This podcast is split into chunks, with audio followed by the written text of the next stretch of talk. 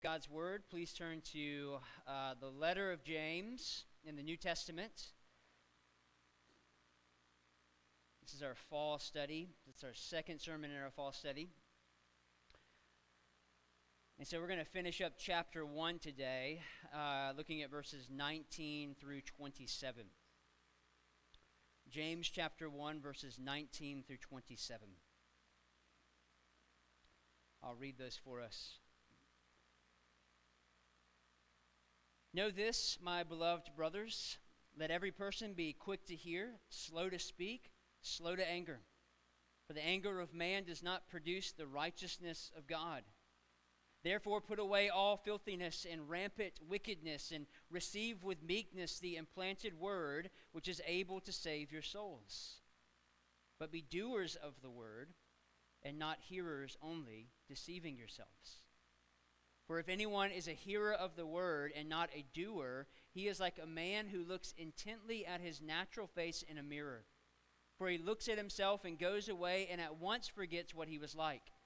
But the one who looks into the perfect law, the law of liberty, and perseveres, being no hearer who forgets, but a doer who acts, he will be blessed in his doing. If anyone thinks he is religious and does not bridle his tongue, but deceives his heart, this person's religion is worthless. Religion that is pure and undefiled before God the Father is this to visit orphans and widows in their affliction, and to keep oneself unstained from the world. This is God's word. It's entirely true, and it's given to us in love. Let's pray. Father, we thank you. Um, we're so thankful for your word. Um, where, where would we be without it? I have no idea, but I am so thankful that you've given it to us, um, that we can um, live in a country that can freely open this book and uh, read it and proclaim it and learn from it and apply it. And I pray that we would do uh, all of those things well um, as we sit here, but also as we leave this place, God, um, even now, just praying that we would be not merely hearers of your word, but we would be doers. And we pray all of this in Christ's name. Amen. Well, what words do you live by? I know as, as Americans, we, we live by the Constitution uh, and the laws that govern our country. Uh, in your jobs, you have certain criteria and rules that you have to, have to work by to accomplish uh, what you have to accomplish in your vocation. Uh, in your schools, you have rules and standards you, you have to abide by and to fulfill. One, to graduate and to do well in school, but also to stay out of trouble. But I would ask you, what do you really live by? Because the, the rules and regulations at your job and, and at school, all of those kind of end at the end at the end of the, the workday or the school day. You don't really carry those into everyday life. What do you live by day by day, moment by moment?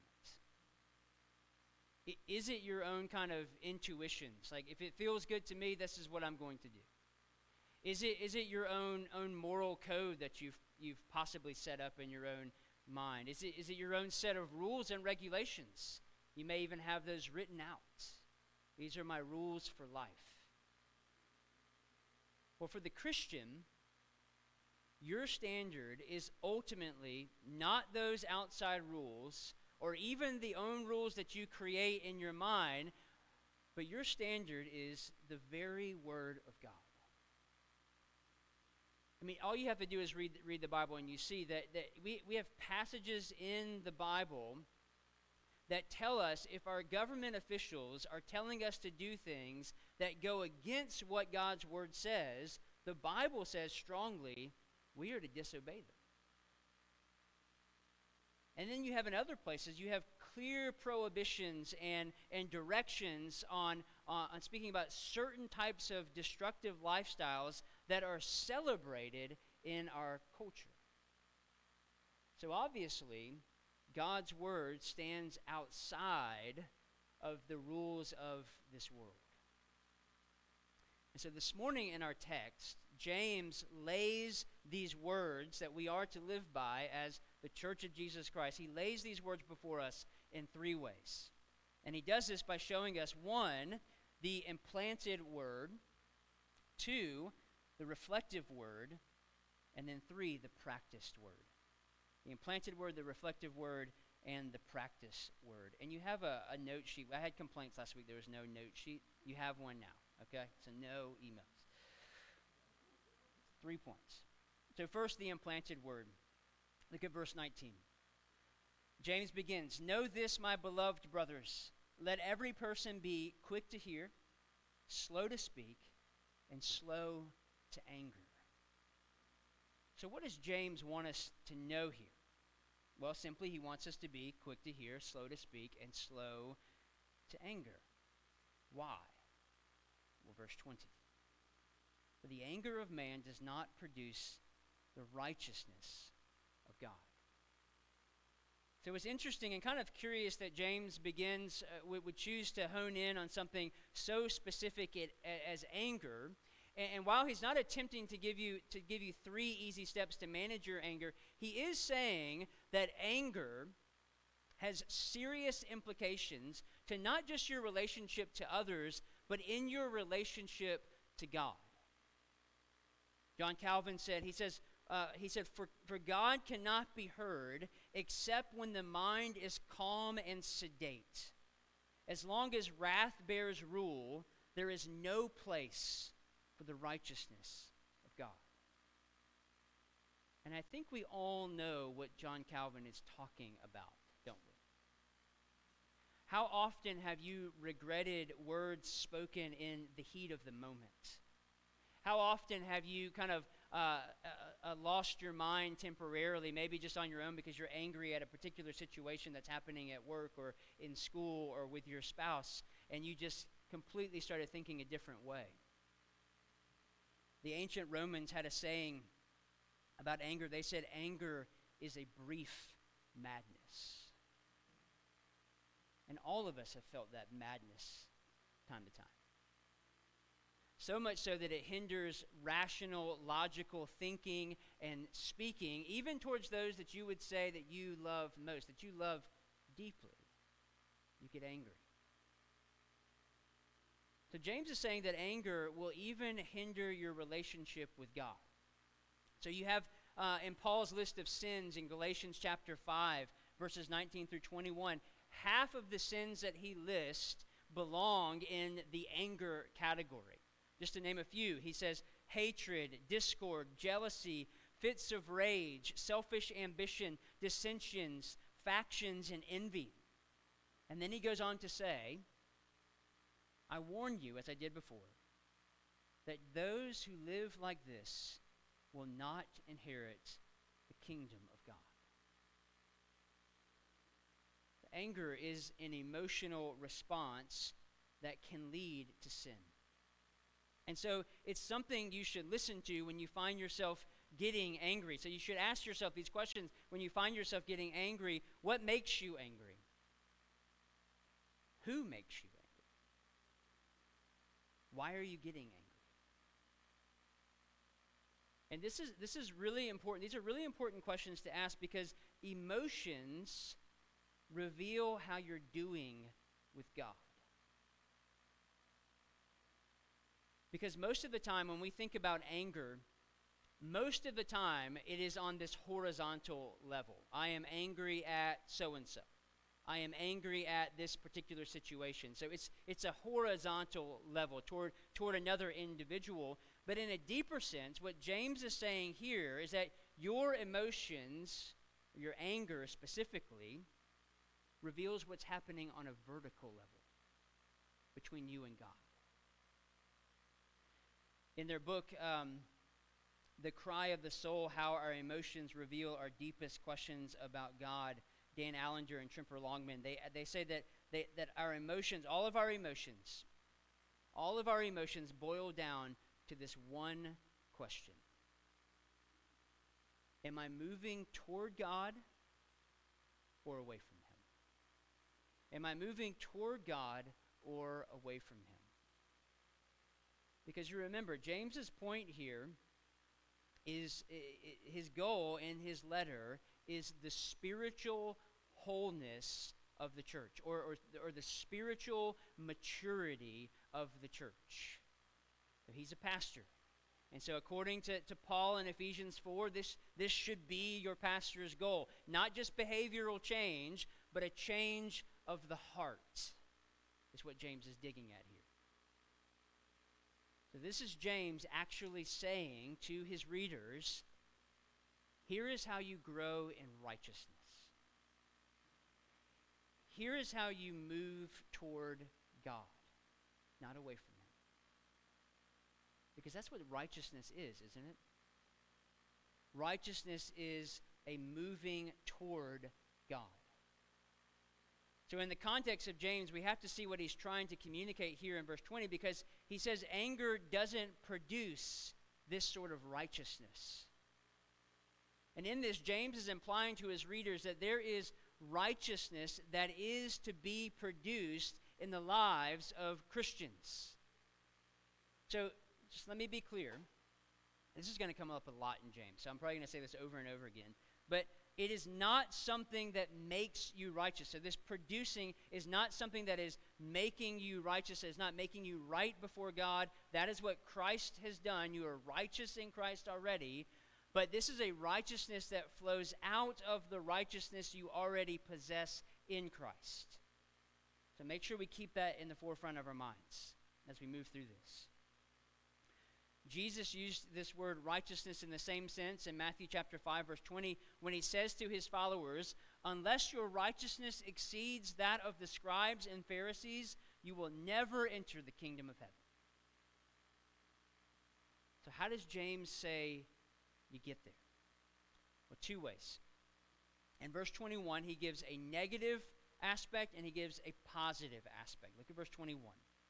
James says, Therefore, put away all filthiness and rampant wickedness, and receive with meekness the implanted word which is able to save your souls.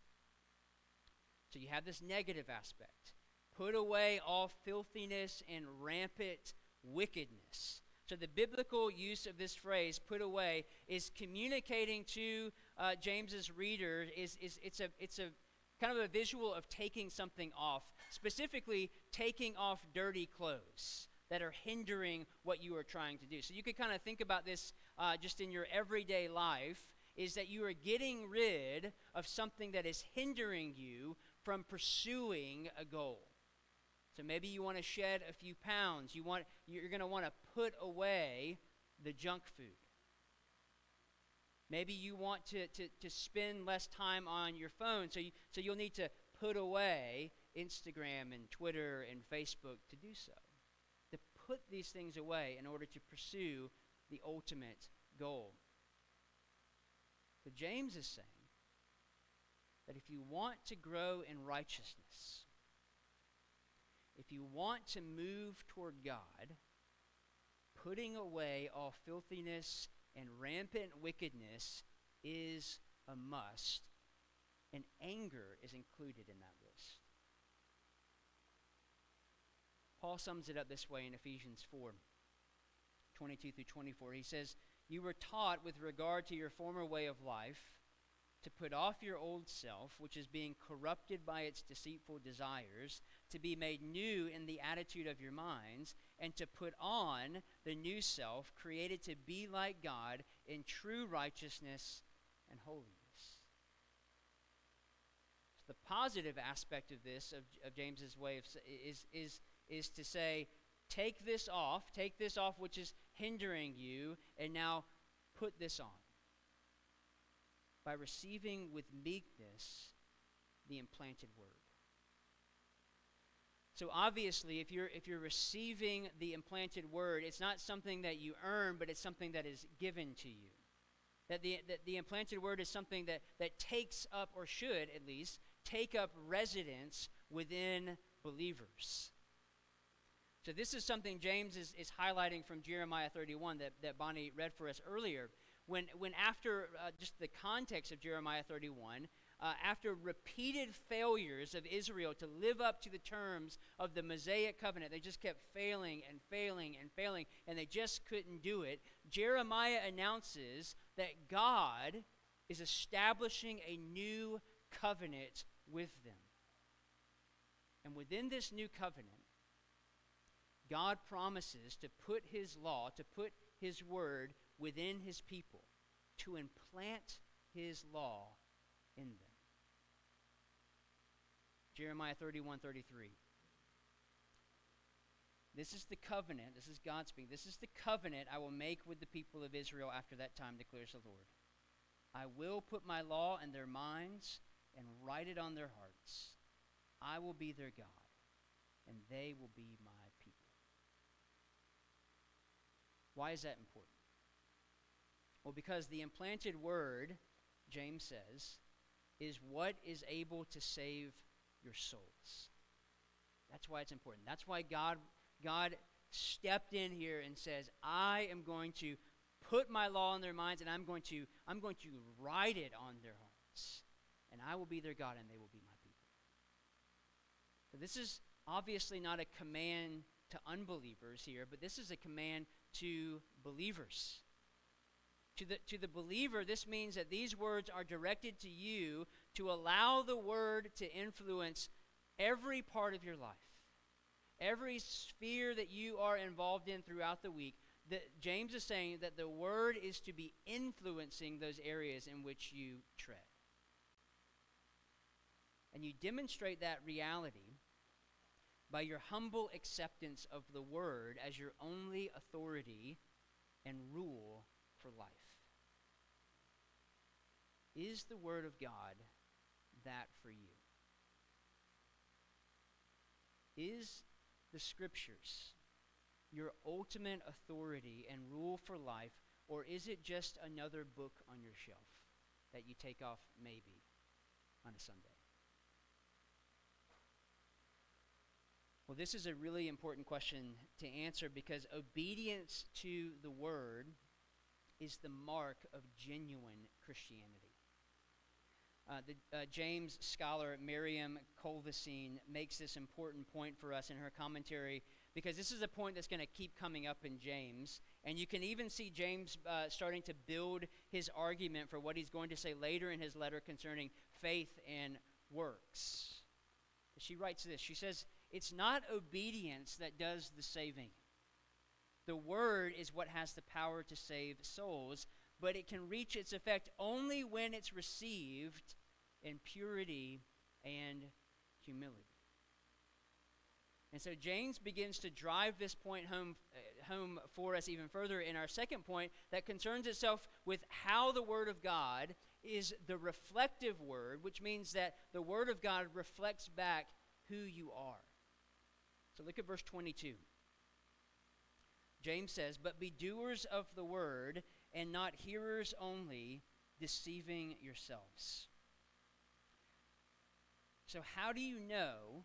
You might be asking this question How do you know if you've humbly received God's implanted word? James says in these verses, You're doing it. You're actually doing the word of God. That's how you know you've received Again, this is something James is repeating from his brother Jesus the Messiah. Remember, I told us told you last week that that a lot of what James is saying, he is just kind of uh, regurgitating what Jesus has said from the Gospels. And so Jesus says something similar in Luke chapter 11, verse 28, when he says, Blessed are those who hear the word of God and obey it. Uh, Douglas Moo, who's a genius New Testament uh, scholar and commentator, wrote this. He says, In his message of the kingdom, Jesus announced the overwhelming, amazing wonder of God's sovereign grace reaching down to reclaim sinful people for himself. But no one emphasized as strongly as Jesus the need for people touched by God's grace to respond with a radical, world renouncing obedience both the gracious initiative of God and the grateful response of human beings are necessary aspects of the gospel. They're two sides of the same coin. You can't have one without the other. That's what James is telling us. So, what James is suggesting here is that if you fail to do the word, you are a person who has not truly received the word. So if you're a person that's here today and you think sitting in a service like this once a week um, and only listening to a sermon is sufficient for your spiritual health and growth, James says you are deceived. You're deceived. If you think reading a, a short devotional in the morning before work or school uh, with no application, meaning you just read it and you say, That's good, I checked it off the box, I'm going to leave it there, and I'm going to go and live life the way in which I want to live in my workplace or at school, James says, and you still think you're walking with Jesus, James says, You are lying to yourself. Now, this is not an idea that James came up with.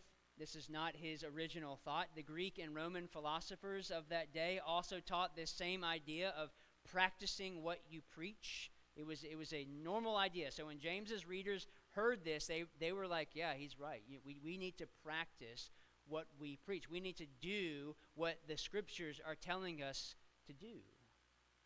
We need to live like Christians. Uh, the Jews, they lived the exact same way. God, uh, Paul gives the Jewish perspective in Romans chapter 2 verse 13. He's speaking about the Jews. It is not those who hear the law who are righteous in God's sight, but it is those who obey the law who will be declared righteous. So to help his readers better understand what he's saying here, James uses the metaphor of looking into a mirror in verses 23 through 24. So he's comparing comparing the word to a mirror. So he says this For if anyone is a hearer of the word and not a doer, he is like a man who looks intently at his natural face in a mirror. For he looks at himself and goes away and at once forgets what he was like. So hopefully you can see the, the irony in James's words here because that's what he wants you to see. He wants you to see this irony that if, that if, that if you are only a hearer of the word and not a doer, you are like this man who, who looks at himself in the mirror, and then as soon as he leaves the mirror, as soon as he leaves the reflection of himself, he forgets what he just saw. He forgets his own reflection. He forgets every blemish that he possibly saw there, and he does nothing as he leaves the mirror. And that seems impossible and even absurd, but James's point is for you to see that the same absurdity applies to those who call themselves Christian, who hear the word, their moment of, of looking, of, of peering into the mirror, and then do nothing once they leave it. And let me just say, this is detrimental to your faith. Detrimental. It will crush you. Because one of the basic purposes of God's Word is to give you true self knowledge, to reveal who you truly are, to see yourself as God sees you. It's a real mirror.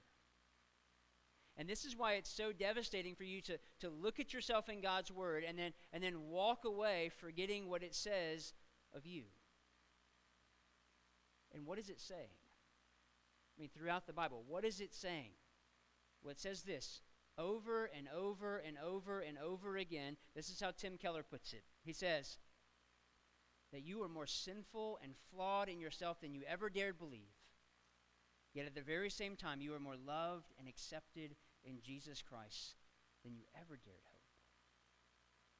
That is what the word is saying to you over and over and over again. And when you walk away and forget it, you are forgetting that. You're not just forgetting to, to drop money in the plate on a Sunday. You're not just forgetting to be, to be kind and, and, and to your neighbor or to, to, to love your children well. You are forgetting the gospel. So that, that is the gospel message. And that's the message James says you're forgetting when you are merely a hearer and not a doer.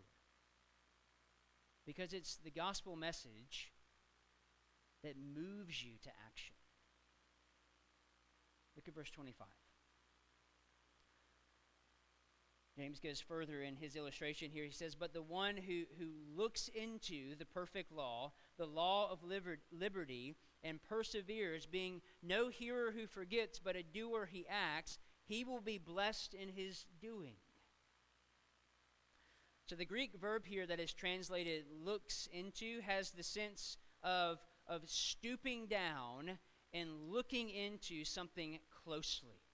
So I was moving some wood yesterday in my backyard, um, and I moved a piece of wood, and there was a snake under one of the pieces of wood.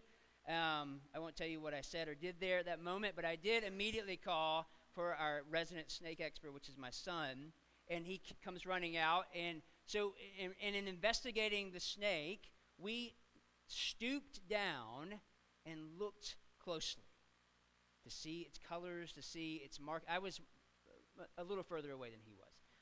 But we stooped down and look, to look closely because we wanted to identify it. We wanted to see what we were looking at there, and we wanted to see, see it more intently. So James is describing someone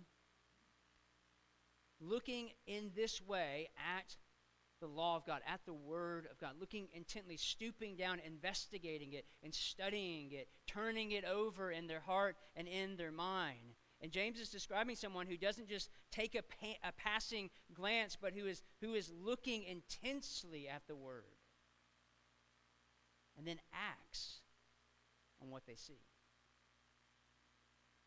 And James says, This is the one who will be blessed in their doing. So let's be doers. Christ the King. But how do we do that? So I'm going to go to C.S. Lewis for this. So C.S. Lewis said, calls this uh, good pretending.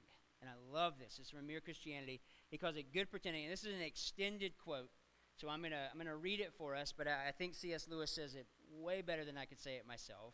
So listen carefully, listen closely. Um, but I think he gets at it, and he's using he's using the uh, using the Lord's prayer as his example here of what he means by good pretending. He says its very first words are Our Father. Do you now see what those words mean? They mean, quite frankly, that you are putting yourself in the place of a son of God. To put it bluntly, you are dressing up as Christ. If you like, you are pretending. Because, of course, the moment you realize what the words mean, you realize that you are not a son of God. You are not a being like the Son of God, whose will and interests are at one with those of the Father. You are a bundle of self centered fears, hopes, greeds, jealousies, and self conceit, all doomed to death. So that, in a way, this dressing up as Christ is a piece of outrageous cheek. Very British. But the odd thing is, is that he has ordered us to do so. Why? What is the good of pretending to be what you are not? Well, even on the human level, you know, there are two kinds of pretending. There is a bad kind where the pretense is there instead of the real thing, so hypocrisy, as when a man pretends he is going to help you instead of really helping you. But there is also a good kind where the pretense leads up to the real thing. So, what Lewis is saying here is as we do the word, as we are, as we are pretending to be like our elder brother Jesus, that, that pretending will, will then lead us again and again and again to Jesus over and over again. And that is how we do the word. So we take what we see in Scripture, we take what Jesus is doing, and then we apply it to our lives. That's doing the word. Which leads us into our final and, and very practical point the practice word. Look at verses 26 through 27. James says, If anyone thinks he is religious and does not bridle his tongue but deceives his heart, this person's religion is worthless.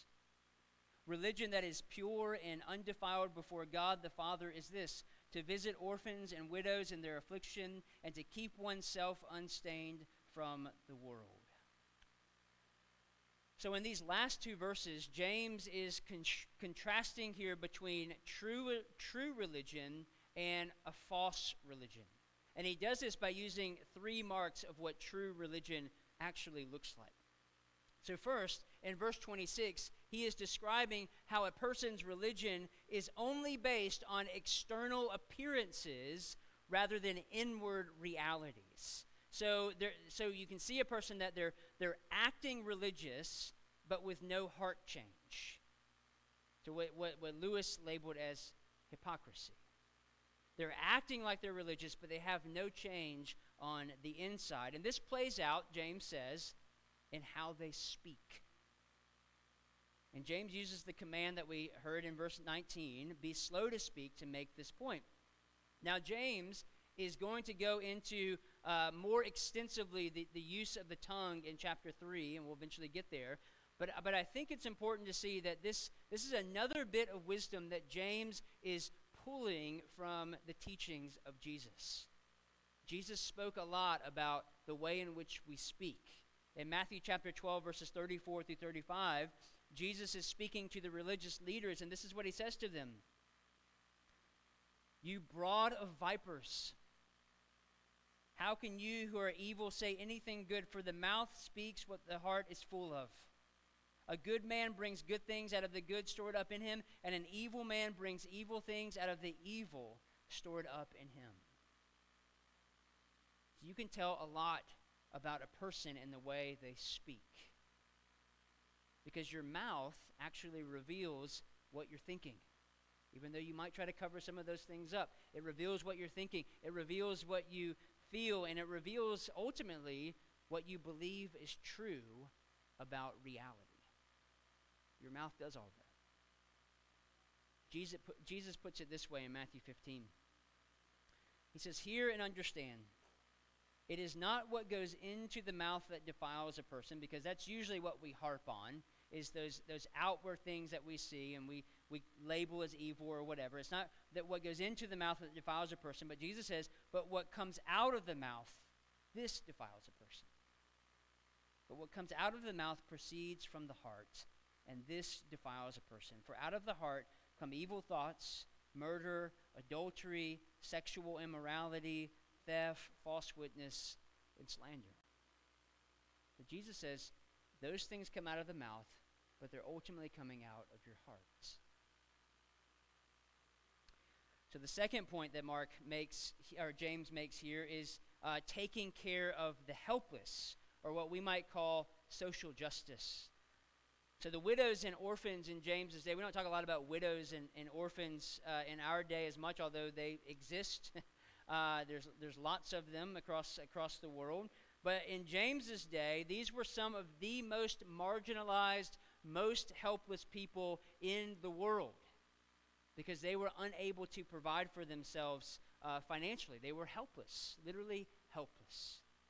So James calls on the church to take up this task of thinking about and providing for the most helpless among them.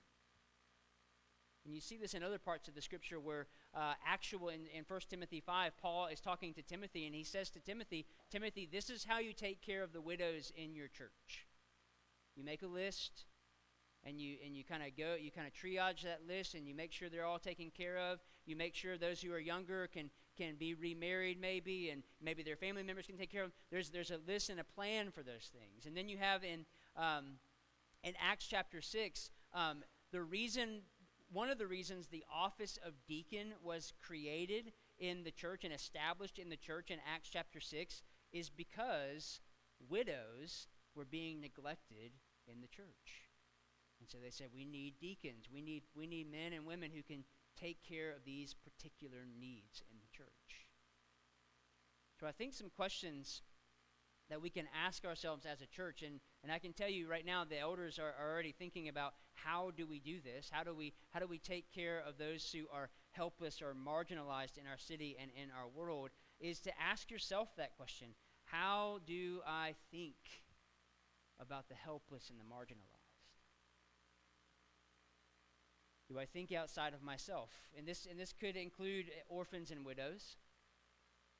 It could include immigrants who are trying to adjust to a new life in the States, and we have um, lots of that happening right now. This could include the handicapped or the homeless. And then as we think about that, how do we think about those people? How do we how do we how do we think about that? Then then we have to ask how then do we treat them?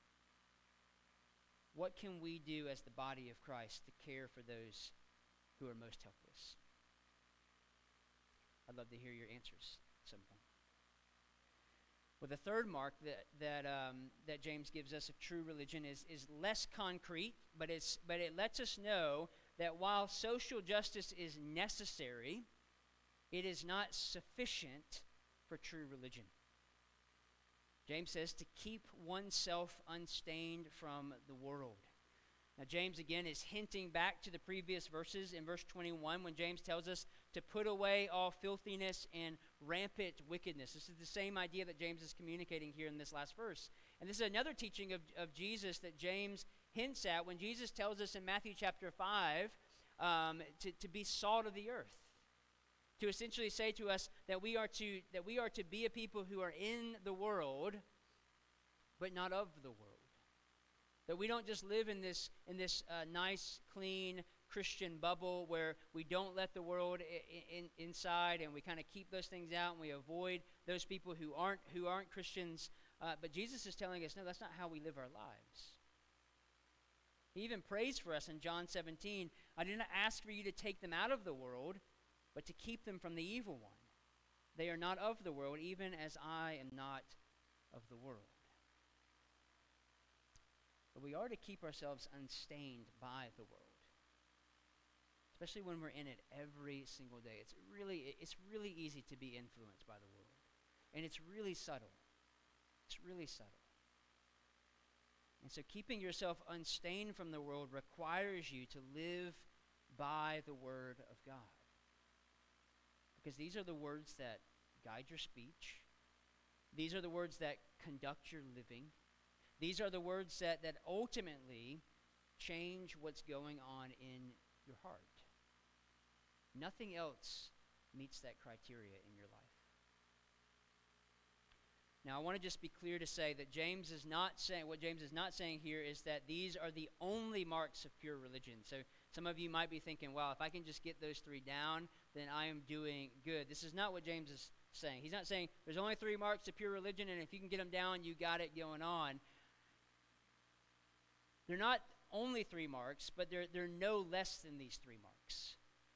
We can't pick and choose what we want to do as Christians. So, so, what James wants the church to see, what he wants you to see, is that Christianity is not a stagnant religion. Like, you, you just can't walk about your day claiming Christianity, claiming that you know Jesus, and never do what he tells you to do. You can't do that. Because Christianity doesn't hold up to that, because it's not stagnant. So James is saying if Jesus has saved you, if Jesus has saved you, that you can now see yourself in Jesus and do the word that leads you over and over again to Him, who is the real thing. Amen. Let me pray for us.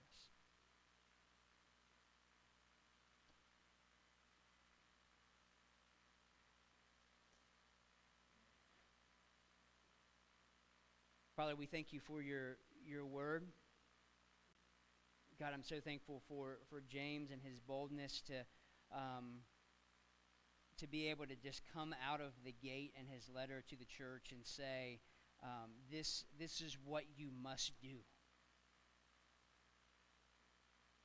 And so, God, I pray that we would be a people who do the word, that we would be doers of the word and not mere hearers. And even, even right right now, as we leave this place, we have practical application because we've heard your word and now we must do it as you tell us to. So, God, help us to be faithful to that. Help us not to, to try to do it in our own strength, but to, but to do it in the strength that you give us in Christ. And it's in His name that we pray.